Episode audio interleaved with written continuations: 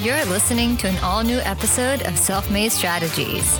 Visit selfmadestrategies.com for new episodes, information about our guests, and a whole lot more. Welcome to another episode of the Self Made Strategies podcast. I am your host, Tony Lopes.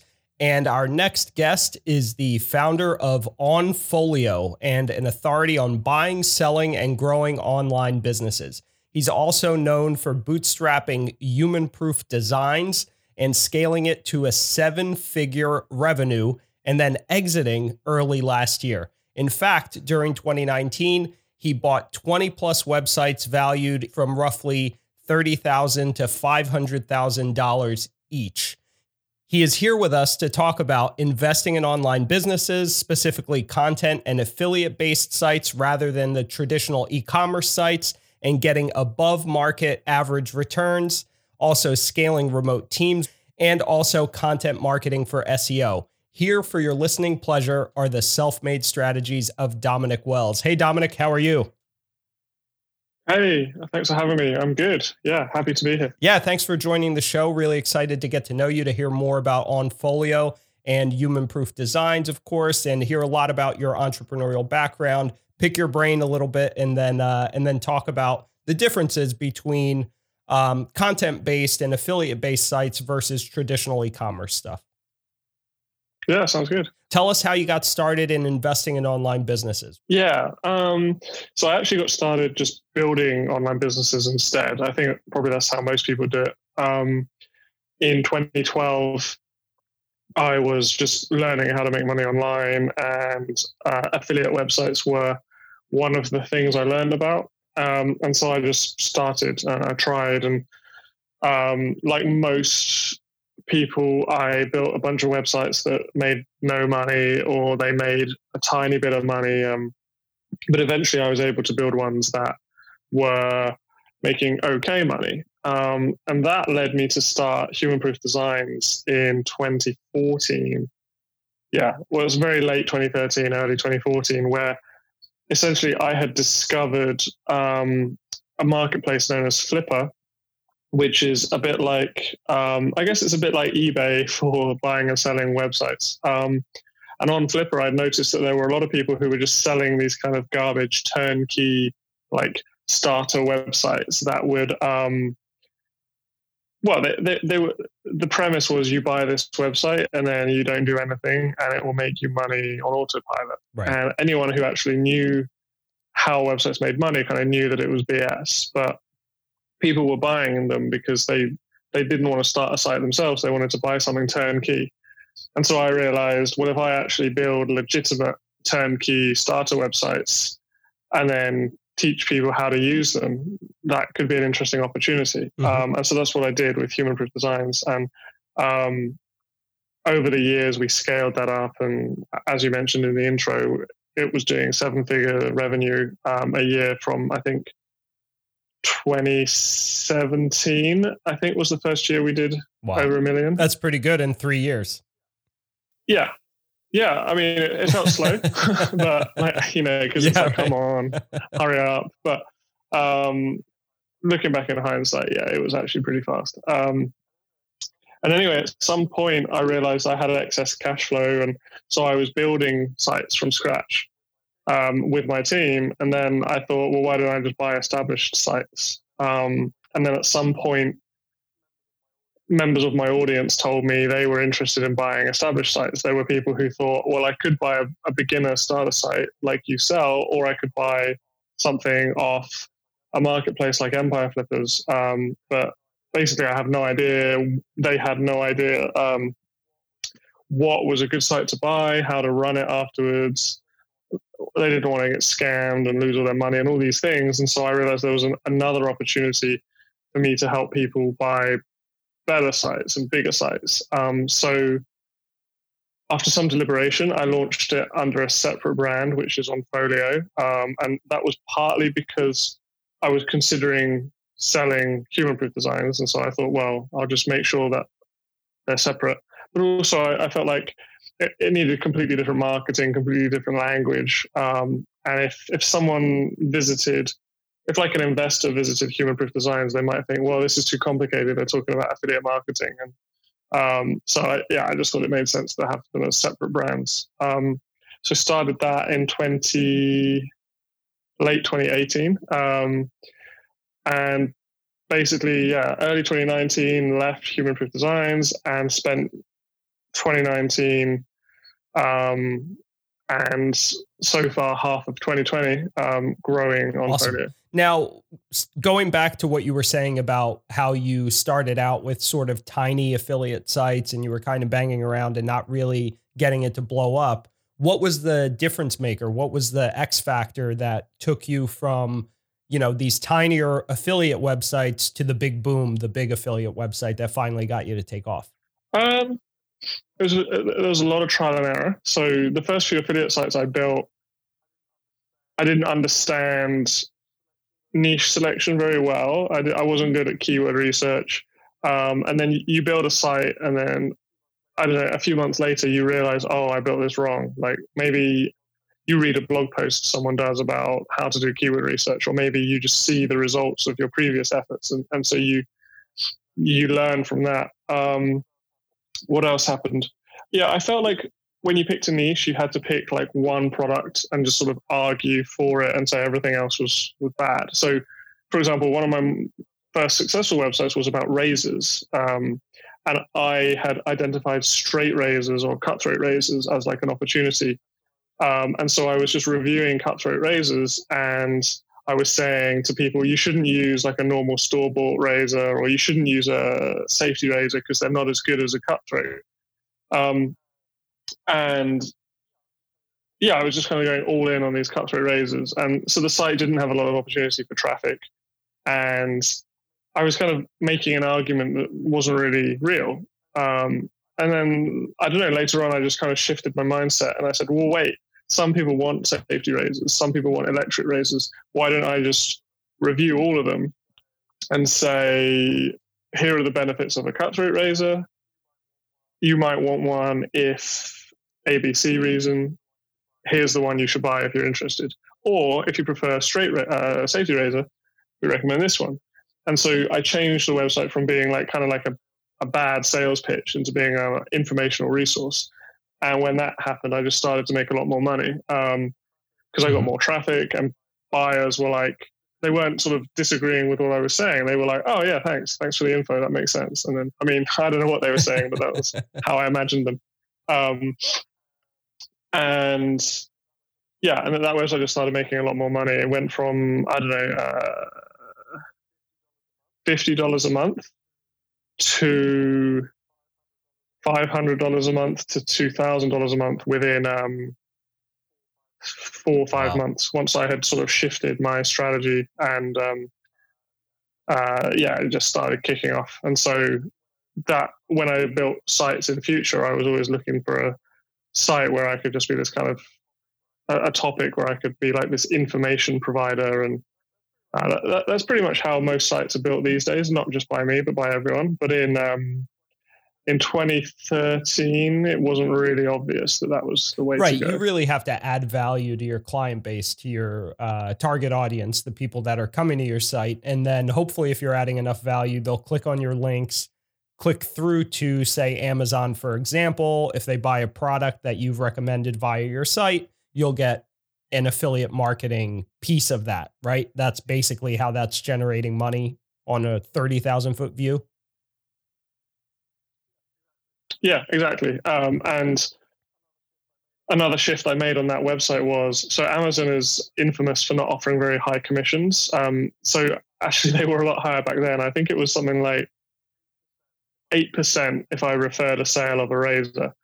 And a lot of the razors were like 50 bucks. So 8% is like, what, four, four dollars, I think. Um, and whereas there were other private razor companies that had their own private affiliate programs that offered 70% commission. So I was promoting them instead. Um, and no one was buying anything because it was just like some random razor company. You didn't know what the quality was going to be or anything. So when I just said, well, you know what, I'm just going to refer everyone to Amazon, um, again, I made a lot more money because with Amazon, you don't really have to do any selling. You just say, "Hey, this this razor is pretty good. Go check it out on Amazon." And once the person's on Amazon, they're going to do right, the work. Right. Um, but also, Amazon pays you for everything that person buys, not just the product you recommend. Um, so anything they buy within like a 24 hour period. Um, so I found people were going there buying a razor, buying a brush, buying a razor stand, buying uh, like a, a, extra razor blades, and buying shaving cream, and and then like if it was Christmas time, they were also buying everything else for all their family. And so those commissions add up to a lot more than um, uh, the the twenty dollar commission I was trying to get from referring a higher end like razor. Um, so yeah, basically, yeah, that's the concept. You refer a sale, and the vendor gives you a commission. Um, and Amazon's probably the most well known. Right. And the, when they're going to Amazon, you have the review system built in. There's a lot of advertising and sponsored links, anyways. So you really, that's almost the hands off approach. And you, like you said, they're doing the heavy lifting. So you don't really have to worry about that so much. Yeah, exactly. Um, Very yeah. interesting. So, how did you get this idea to begin with? How did this sort of affiliate marketing concept strike you from the beginning? Did it was it just something that you were always interested in? Were you more of a tech person that, you know, tinkered around with websites and stuff to begin with? Did you code it yourself or did you cuz you we're going back quite a while to before these uh, out of the box website makers like Wix and Squarespace and stuff were around, right? So you you probably had to do some of the coding and the heavy lifting yourself to begin with. Uh, okay, there's like nine questions there. Sorry, unpack them. Um, so no, it, they're all good questions. Um, I'm just trying to remember them all. So the first one was like, how did I get right. into affiliate marketing? So uh, two kind of ways. I had heard of it because I, a lot of online entrepreneurs read uh, Tim Ferriss Four Hour Work Week. Um, so I read that, and but he actually in that particular edition. I think he may have re-released the book a couple of times since then, but in that particular edition, he doesn't really recommend affiliate marketing as a business model. He's he recommends other business models and says, "Oh, but you can also have affiliate sales to like uh, boost your income." And so I'd heard of affiliate marketing, but I wasn't like seeking it out. Um, and then what what ended up happening was reading that book made me kind of curious about online business. Um, and at the time, there was a scam going around, and um, I didn't get scammed, luckily, but there was a scam going around where uh, it was this fake. Um, it was like a fake page, and it was like, oh, if you sign up for this package, uh, you can get this job where you just post links in Google, and that's kind of ambiguous. What do you mean post links in Google? But it's like a fake mm-hmm. news article, and it's like, yeah, people are signing up and they're posting links in Google and they're making money. And then there's a bunch of fake comments saying, like, yeah, I thought it was a scam, but I bought it and I'm making money. And I remember thinking, how do they get like this is clearly a scam? How do they get away with this? I didn't realize that uh, you could advertise scams on the internet. I was like, how did the internet police let this happen? Um, and so I Googled it and I found someone who had reviewed it and said, yeah, it's a scam. Um, but if you want to learn how to really make money online, I'll, I'll, teach you. And he that was so that was his like his marketing uh, method. He, he so his website was and still is ivetriedthat.com. And he basically tries scams so that wow. we don't have to. And he tells us if they're legit or if they're scams. Um, and then so he, he loses money for us basically. And then he referred me to a place called wealthyaffiliate.com, which um, is like a training center for affiliate marketing. And so I signed up. He got a commission from me signing up. So that was his thing. But I signed up and I learned everything about affiliate marketing there. And, and um, um, yeah, that's kind of how it went. So I, I wasn't really seeking out affiliate marketing, but his emails were really good and they explained the concept. And I was like, oh, sounds easy. I'll be a millionaire tomorrow. Um, and not that he oversold it. That's just like I'm just a stupid optimist. um, and yeah, so then going back to building the site, there weren't things like Wix or Squarespace back then, but WordPress mm-hmm. has been mm-hmm. around for years, and WordPress. I still build everything on WordPress, um, and so for those who don't know, WordPress is um, it's called a content management system, and it's it's not as easy as like the drag and drop builders like Wix. Um, it's actually probably more powerful though.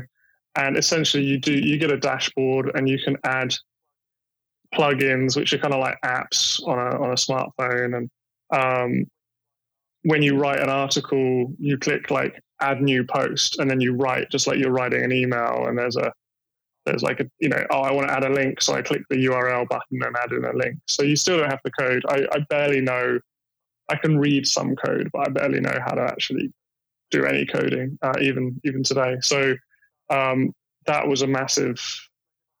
Like if I had to code the website myself, I wouldn't have done it um, because I, I just well, I don't know how, but I wasn't interested in learning. Um, yeah, so that's kind of how it. No, how but it that's very happened. helpful, I think, even for our audience, for those who are listening and thinking, well, maybe I can't do that because I don't have coding skills. That's really refreshing to hear, right? That someone who has virtually no coding skills, I hope I'm not being offensive, um, can uh, can build this just using WordPress. And to your to your point, we use WordPress for our podcasting website for a lot of reasons, but largely because it's also open source, right? People contribute, like you said plugins, which are basically apps or ways to amplify your site with different uh, things that run in the background. And we use PowerPress, PowerPress through Blubrry to host our podcast on it. And it makes it really simple and straightforward. You're right. So tell us a little bit about, sorry, Yeah, go ahead, um, continue. I, I was just trying to say it's not offensive at all that I can't code. I think it's actually something I'm proud of that I'm able to build a sort of online mini empire without Yeah, exactly. code. Um, so you're you're Exactly. completely Now, right. how about the element of being creative and adding value through your blog posts to attract people? I guess we can talk a little bit about content marketing and SEO here. How did you up your skill set to make sure that you were not only adding value to your target audience, but being engaging enough to get them to want to come to your website for information? And then not only that, but to click through your site to go on and buy stuff from Amazon, for example. We're just going to keep picking on Amazon because I think that's the most well known version. But how did you do that? How did you build that skill Yeah. set? Um, primarily through practice. I just wrote a lot of articles. Um, I had I had free time, I, I- so I think I wrote three articles Wow. a day or something like that. Um, and my, my first articles were bad. Um, I found one of my old articles recently and I read it and it was very cringeworthy. Um, I think everybody starts out writing thinking they're writing like a, a paper for university um, because that's like the last important writing any of us ever did. Uh, well, most of us. Um, whereas really, you should write an article like a blog post, like um, you're writing a Facebook post or an email to your friends. Um, um, just like conversational, basically. Um, so I was writing, yeah, very formal, very stiff. Um, again, trying to trying to sell, even though I was terrible at selling. Um, and so I just I got better because I would critique my work, I guess, and I would I read so many other websites, um, both other people talking about how to write good content, but also I would read good content and think, why is this Mhm. good content? And so it was just like uh, immersion and practice, really. Um, and now, writing good content, even though that's what Google says you need to do, it's not necessarily going to be what gets you like ranking at the top of Google because there's you know there's a million factors. Um, so writing good content is important because when you do get traffic to your website, Right. yeah, those visitors are going to click through. If you say buy this thing or I recommend this thing, it's the best for what your problem is. They're more likely to believe you if it's a good article. Um, but then to actually get ranking in the first place, you need to do SEO, and uh, one one element of SEO is having good content. But there's like, well, there's over 200 different ranking factors, and so that's a that was a whole different skill set I needed to learn. Um, SEO was simpler in 2013. Um, the fundamentals haven't changed for years, but uh, a lot of the strategies and tactics were were Mhm. easier back then. So, what are your sort of top tips or your best practices now for SEO? I mean, one of the things that's interesting but a little frustrating at the same time is now almost everyone, and I hope uh, again I'm not being offensive to you, but there's almost everyone is shouting from the rooftops. I know SEO, I know content marketing. Hire me, you know, we'll help you. And in all reality, the the the proof is in the pudding at the end of the day. A lot of the times you go and you look behind the scenes or you see somebody's following on social media, for example, or something along those lines, and they're touting themselves as an SEO or content marketing specialist, but don't have a very big following. So it makes you wonder if they're really uh, practicing what they preach, right?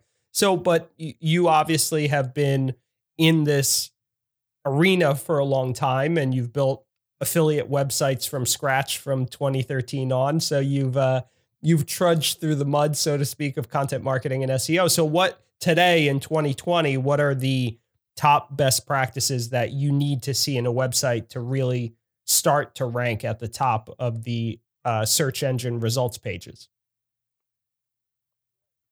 Yeah, good question. Um, I think with any any expert, anything where there are experts, the the people who are really experts will just say it depends, or they'll say they're not experts, and the ones who don't have many social media followers are the ones who will say, "Yeah, I'm an expert." Um, so that's very true in SEO. Um, and it does depend a little bit, but really, yeah, the fundamentals that you need, and Google will say this too, are you need good content, you need backlinks right. from other websites, and you need um, good user engagement metrics. Um, so what that really means is good content means not just something that readers want, but also something that Google can understand. So there's kind of like on page SEO, which is like optimizing your articles so that Google knows what it's about. So if you want to rank number one in Google for like uh, best straight razor, you need to have that word somewhere on your page. Now, back in the day, you would just write best straight razor on your page a hundred times and then you would rank. And I, people who maybe remember using search engines in the late 90s um, or the early 2000s, um, whether that was early, very early Google or like Yahoo and stuff before that, you would search for stuff, and the, the, the articles you found were just like stuffed with those keywords, and there was nothing else really there.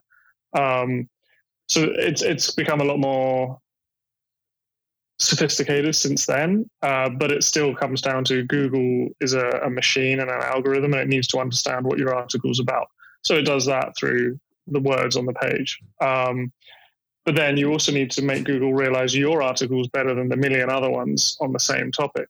And backlinks are the fundamental way that happens. And so basically, a backlink is a link from another website to yours, and Google treats it as a vote. Um, and again, back in the day, it was a pure quantity thing. So whoever had the most links would win, and people would just go out and uh, spam the internet with blog comments and they would add their website to social bookmarking, like things like digg.com. And, um, and Google's got a lot better now and it weights different links differently. So if I wanted to rank for best straight razor and I had a backlink from, um, say, BuzzFeed or Huffington Post or even better like GQ or Men's Health because then they're they're very authoritative websites and they're relevant to shaving. That backlink is going to be worth uh, a lot more than just like a spammy backlink that's not relevant. Um, and so the, the third thing you need is good user metrics. So if people are visiting your site and they're just leaving straight away, uh, then Google will take note of that. They're able to track that and they'll just be like, maybe this website is not very good because the users are just like leaving immediately. Uh, they're not clicking, they're not clicking around and visiting multiple pages. Um, so those are the three fundamentals. Um, so for the average person who maybe doesn't want to learn SEO, I would just say just focus on good content um, and try to learn as much as you can about SEO in like you know what, what time you have. Um, because then even if you do choose an expert to help you um, at least you can understand a bit more about who's blowing hot air and who is like actually good at seo Right. That's great advice. I mean, theoretically, all of those factors really do point to good content, as you said, as the core value, right? You're looking at user metrics, whether or not they're staying on their page. And if they're leaving, Google is taking that as an indicator. Yeah, they're popping into this site and they're not finding what they're looking for. And that's why they're leaving. And then a lot of those other factors, like the black hat stuff from old school internet uh, affiliate marketing, where you would just stuff backlinks onto random pages or even pay for backlink services that would just literally list websites. All of those things are now considered black hat and it can actually hurt your SEO rankings. Yeah. Um, yeah, at best, if you do the black hat stuff, you might rank for a short period of time until Google Google has many, many algorithms. It's not just one algorithm. And I don't know how many, but several of their algorithms are basically just designed to find people just doing back, uh, black hat practices. So um, you might rank for a short time and then they'll catch you and just penalize your site. Um, or they, if they're not sure if you've done it or if like a competitor's done it to kind of discredit you, then the best case scenario there would be they'll just they'll just uh, devalue all of the links. So they'll be like, well, we don't know whether he did it himself and should be punished or whether a competitor did it. So we'll just say the links aren't worth anything, and then the site loses rankings anyway. Um, uh, yeah. Um, so it's better to just not worry about black hat SEO unless you like really want to like you have that mentality that you want to try and game Google and be a be like a hacker type person. Um, otherwise, it's uh, it's it's it's an uphill struggle. Now, what would you say is the hardest part about developing SEO for a business today? We talked a little bit about the strategies behind it. We talked a little bit about avoiding people who fancy themselves experts but aren't really experts uh, when the rubber meets the pavement, so to speak. So, what would you say though, if somebody is trying to work on their SEO, they're trying to improve their website, and whether that it's for services that they're actually selling through their business or for affiliate services, what would you say the hardest part of developing SEO today is? Um, I would say it's the feedback loop. Um, well, it's kind of a it's kind of like a trifactor thing. It's the feedback loop, trying to calculate the ROI, and uh, I think SEO is a lot more crowded now. So before you might be one of the only people on page one who's actually doing SEO, whereas now everyone on page one is doing SEO. So by you know page one, I mean when you Google something, the first page of results. So you need to just rather than you need to be the, the best at SEO or the only one doing SEO, you just need to be the one who kind of does the most SEO. Um, and that can be hard because the feedback loop is, let's say, um, you do a marketing campaign for your, your website and you generate mm-hmm. some backlinks and they, they're quality. Um, you might get 10 links and your website doesn't move. And you think, what? And then three months later, suddenly you move and you're on the top of page two or the bottom of page one. And so then you do another campaign, you generate some more links, and the website doesn't really move. And so you have to wait a long time to find out if your efforts are actually working. And I think the biggest problem a lot of people have with SEO is they don't have a big enough budget. So whether they're hiring someone to do SEO for them or they're paying an agency to do SEO, um, people either don't have enough budget or they want to know the ROI. And the thing with SEO is it's like um, I thought of a good way of describing it the other day. I haven't used it yet, so I don't know if it's a good way, but I'll try. Um, imagine you've got like a hot glass and you want to cool it down. If you put four ice cubes in it, those ice cubes are just going to melt and they're not going to make a difference. But if you pour in enough ice cubes, it's going to work and the glass is going to cool down. So SEO is kind of like that. Like you could build 99 links and your website is stuck on the bottom of page one and you just waste 99 links um, and you think wow i've spent all that money and I've, I've spent all that time and effort and i've got no nothing to show for it whereas if you just built maybe 105 links that could be enough to get you right to the top of page one and now you're you're generating um, a huge ROI and uh, you're getting all the traffic and all the sales and everything that you want. And so a lot of people run into issues where maybe they're, you know, they're, they've done a lot of SEO and they've got nothing to show for it.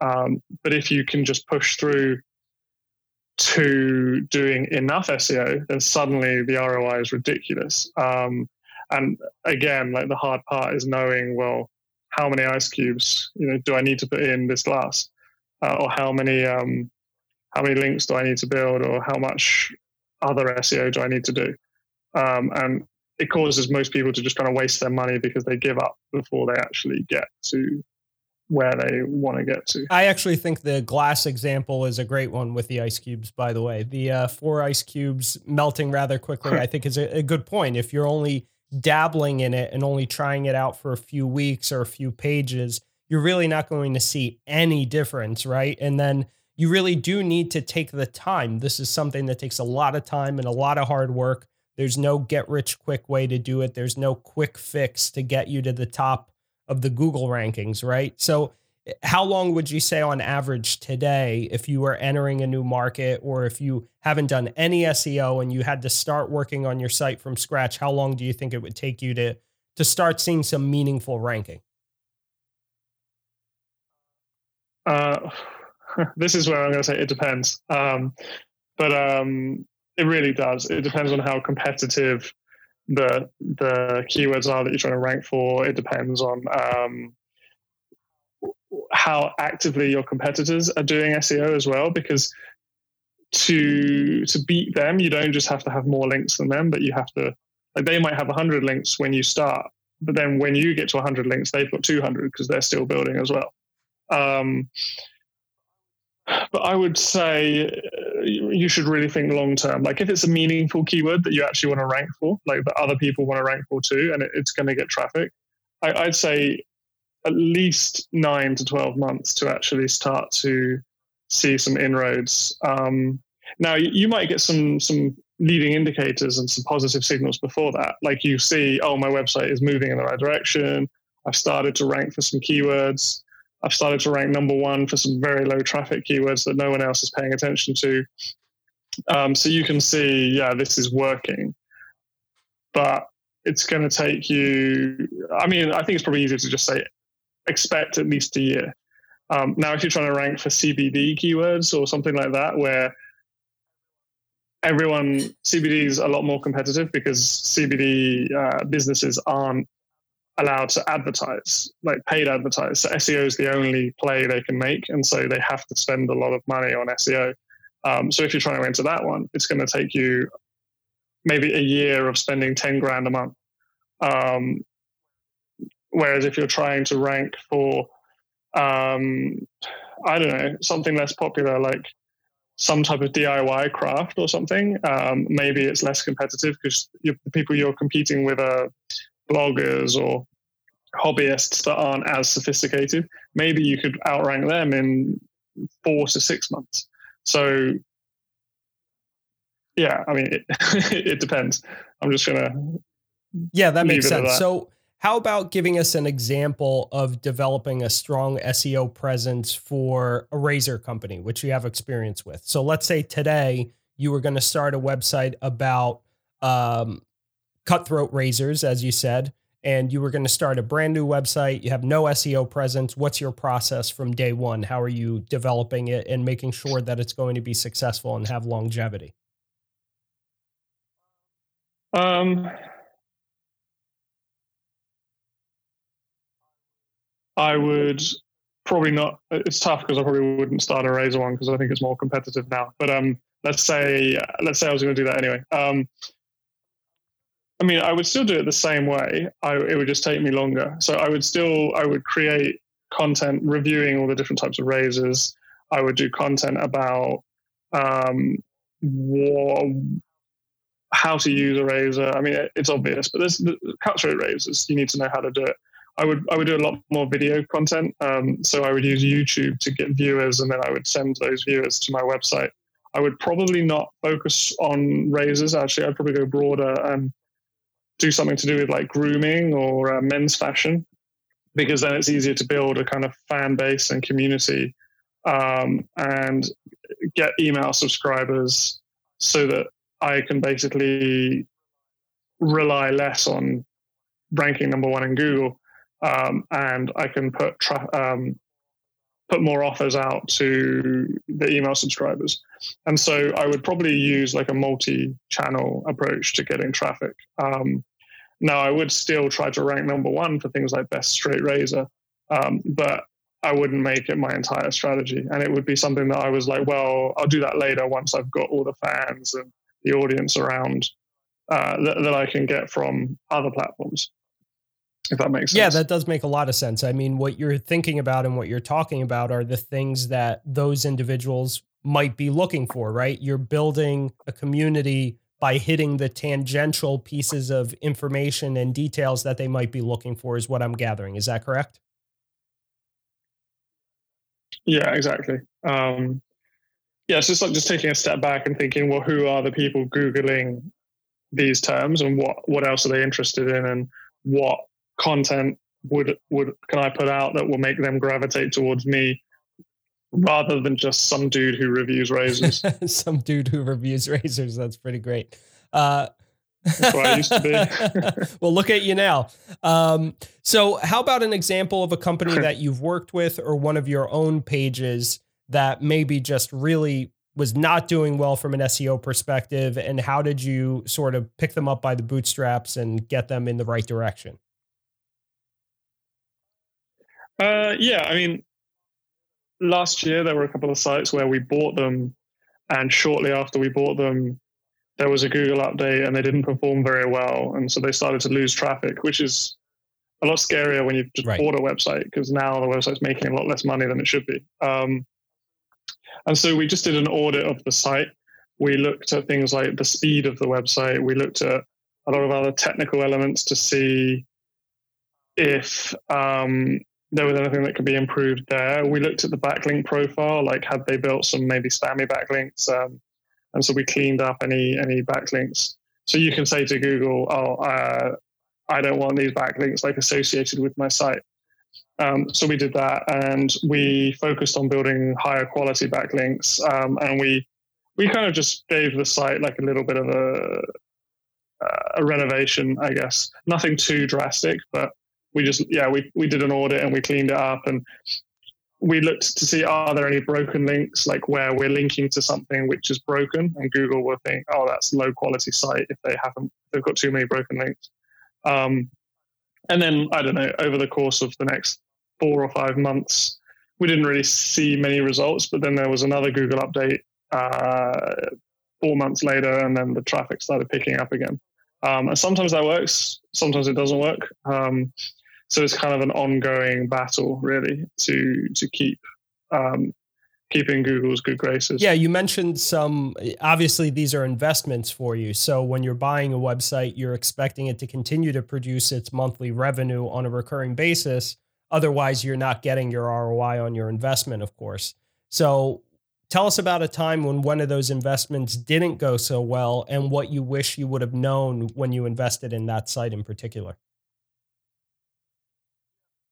Yeah, um, I actually have a case study on my site about this, but um, there was one site I bought that got a lot of traffic from Pinterest. Um, so I was kind of excited about that because I was like, yeah, not an SEO site. Finally, I can. I don't have to fear Google.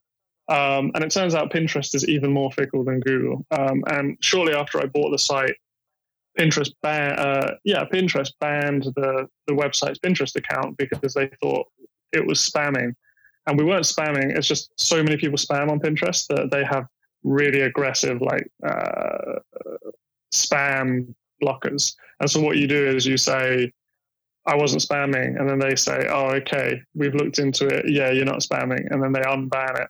Um, but it never really fully recovered to its traffic levels after the ban. So it still got traffic. It was still making money, but it was making instead of like three or four grand a month, it was making like one, one or two. Um, and so that was just like something where if I'd known in hindsight, I wouldn't have bought a site that was like 95% Pinterest traffic because it's it can go to zero just as quickly. Um, and you know there's no guarantee that Pinterest will unban you. They might because it's, it's a judgment call, so there might be some account rep who's like, actually, I think you were spamming. Um, uh, because it's hard to not be spamming on Pinterest because the way you get traffic is by basically pinning a lot. So you, you essentially are spamming. Um, and so what else? Um, yeah, I mean that's the main one I, I use. Um, but there's been there's been lots where we've bought them and then the, the traffic has not played out because maybe a, a lot of the time as well a seller will sort of down tools while they're selling their website. And so they won't add any new articles, they won't fix anything that breaks. And so you take over this site and maybe it's been neglected for like two or three months. And so you have to then quickly ramp up the efforts again.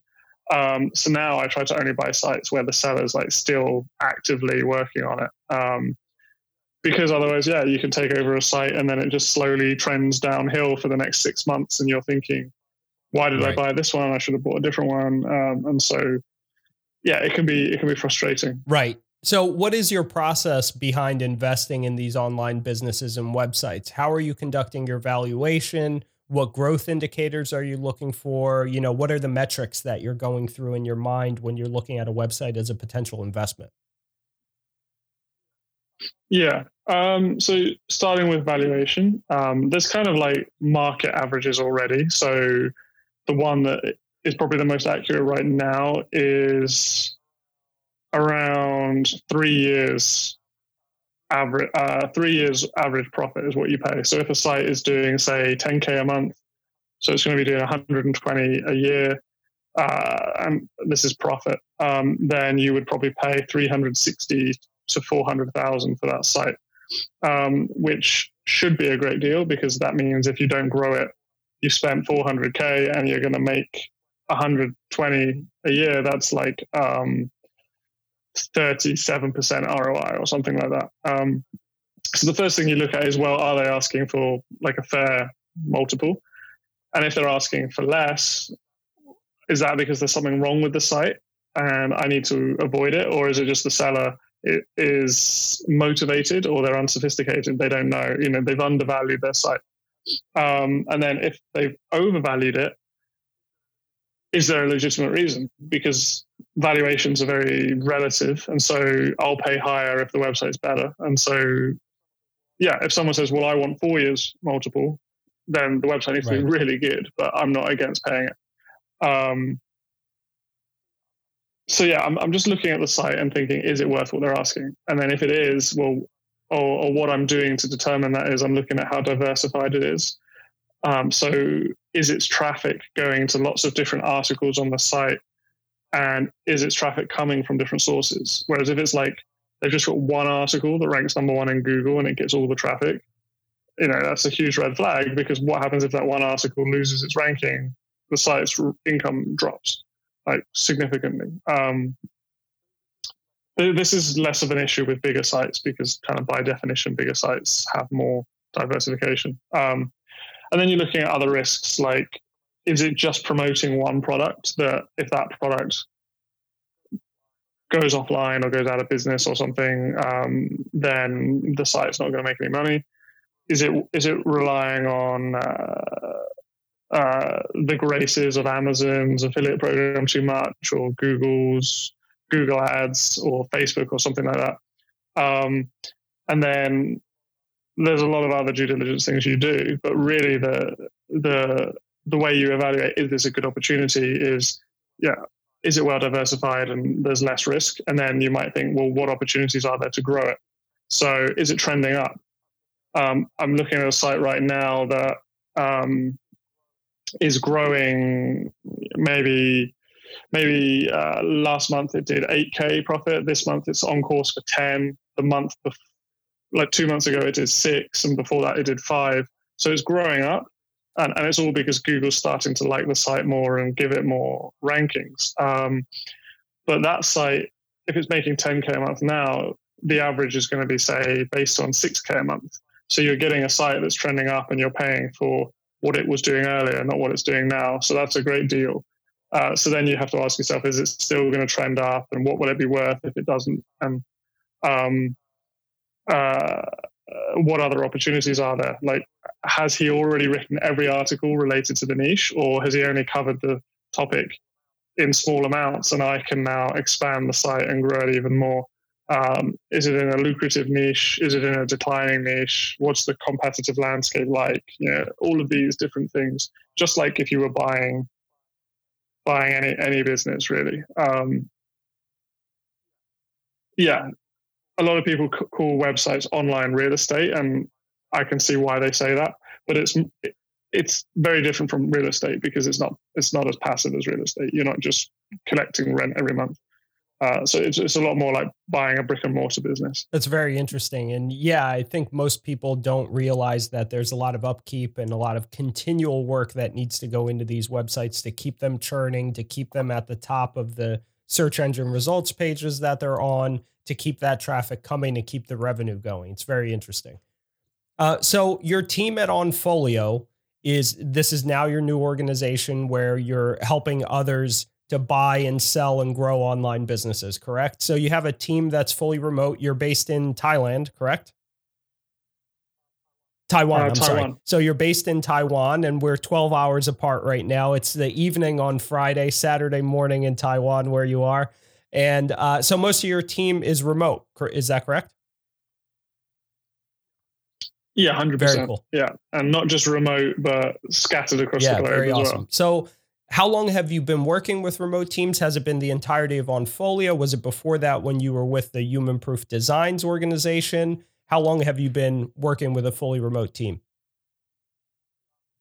Yeah, I've, I've always been fully remote. Like sometimes I've had team members pass through Taipei, um, the city I'm in, and maybe they'll stay a couple of weeks and we'll work together. But then the rest of the time they'll you know they'll move on. Um, yeah, it's always been remote because I was always in Taiwan and um, I didn't really want to hire locals. Um, and so I just hired online. Um, and it, it's a business where you can hire online. So it's a lot easier. Uh, and you can generally get people cheaper than if you had to have an office and so on. Um, so we're not exactly part of a shift from offices to remote work because we've always been set up this way.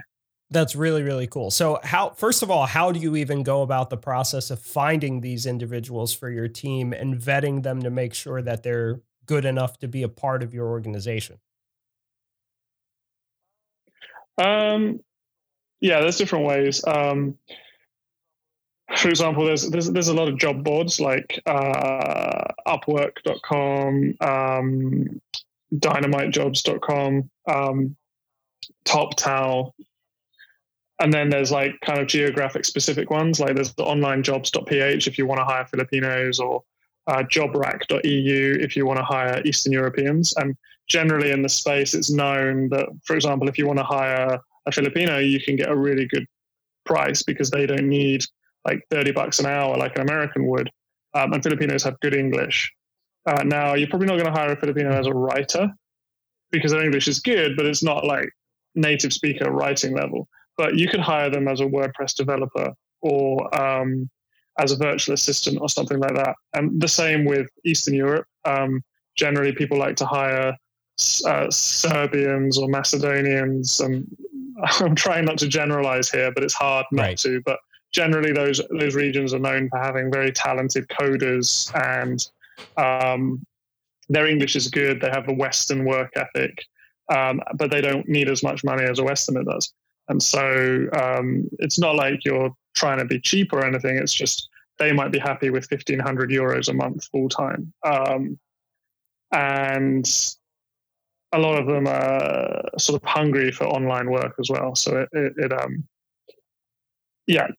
Now, in terms of how you evaluate if they're good, that I mean, you need to know really what you shouldn't go out and hire for a position that you're not familiar with yourself first. So yeah, now if I needed to hire a Facebook ad guru and I wasn't very good at Facebook ads, because I've worked with agencies and stuff, I, I kind of know how to evaluate them. But when I first started, I wouldn't know. So I would, the first things I hired for were like a WordPress developer, uh, someone to help me when occasionally WordPress does need some coding. Um, and I would hire writers and I would hire virtual assistants to just do the small odd jobs that I didn't want to do anymore. So it was all stuff that I knew how to do. So it's a lot easier then to evaluate if the other person's doing a good job.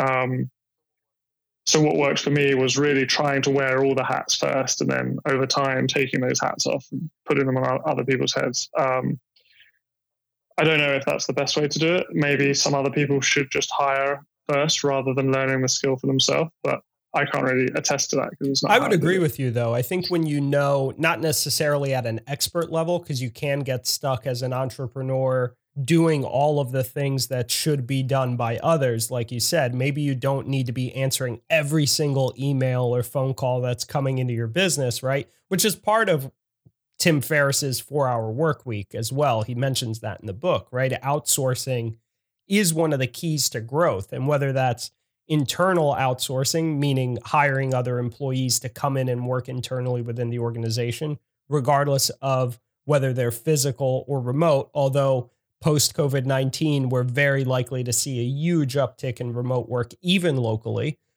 But you you do need to outsource those things because you can get stuck. But I agree with you at the same time that having enough knowledge that you can communicate, that you can oversee without being fully micromanage, you know, fully going into the micromanaging mode of overseeing, allowing them to do their work and to be an expert in their space, but knowing enough about it where you can monitor it and make decisions about it probably makes you a more effective leader of a remote team, right? Yeah, yeah, I would agree with that now, that.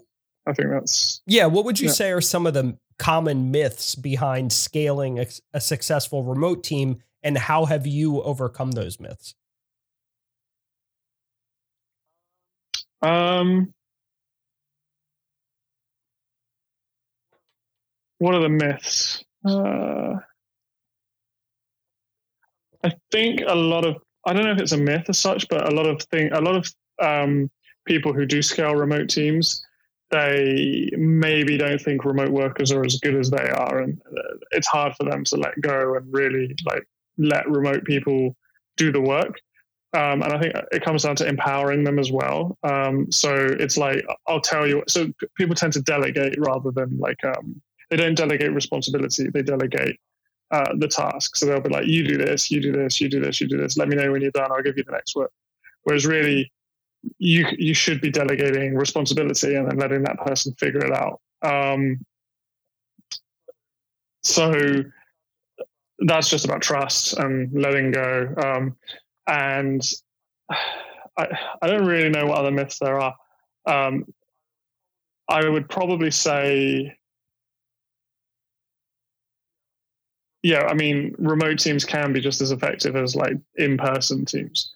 Um, and so I think maybe sometimes people think with remote work, you're going to hire someone who's like trying to backpack while work for you, and there are definitely people out there. Um, but you, there's also people who want to work remote, but they just want to stay at home with their family. Um, and you know, obviously, especially during COVID, but even even before that, someone I hired to become my COO at Human Proof Designs, he had a very good full time job, but he just wanted to switch to remote because he's got like an army of children. I think at the time he had four, but he's got six now. Um, and he just wanted to be around at lunchtime to help his wife with taking care of the kids while she was preparing right. lunch.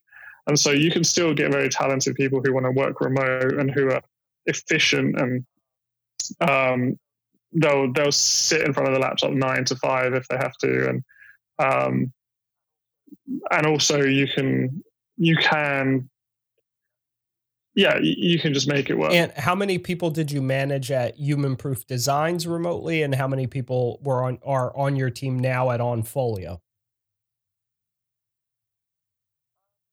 Um, at our peak, uh, Human Proof Designs, we had 300 open wow. Upwork wow. contracts. So a lot of them were writers, so they weren't exactly like full time employees or anything, but 300 different contractors who were currently doing wow. a piece of work for us at at that particular time, which was I didn't manage them. I managed like three people, and those three people managed three right, people, and they managed like twenty people and stuff. Um, so I didn't like know know who a lot of them were. Um, and currently uh, uh, Onfolio, we're a lot smaller. We've got 16 people on, on payroll. Um, and again, we still have writers and uh, uh, contractors that do do piecemeal work for us, but the, the kind of core team is is leaner. Very cool. Very, very cool. Well, thank you so much for sharing your knowledge and for talking about the organizations and the cool projects that you've worked on, uh, and for joining us early on a Saturday morning from Taiwan. Uh, I know it's about 9 a.m. there, 9 p.m. here on the East Coast in in the U.S. So really, really appreciate your time. Thank you so much, Dominic. Where can people reach out to you or look for, uh, or if they want to contact you to buy or grow their website? What's the best way to reach out to you? Uh, if they want to reach out, then the contact form on Folio website, so it's onfolio.co. Um, yeah, I mean that, that'll find its way to me. Um, and if they just want to follow me, then Twitter or again the Onfolio blog is the best Very best cool. way to do that. Awesome, Dominic. Thank you very much. Cool. Yeah. Thank, thanks a lot for having me.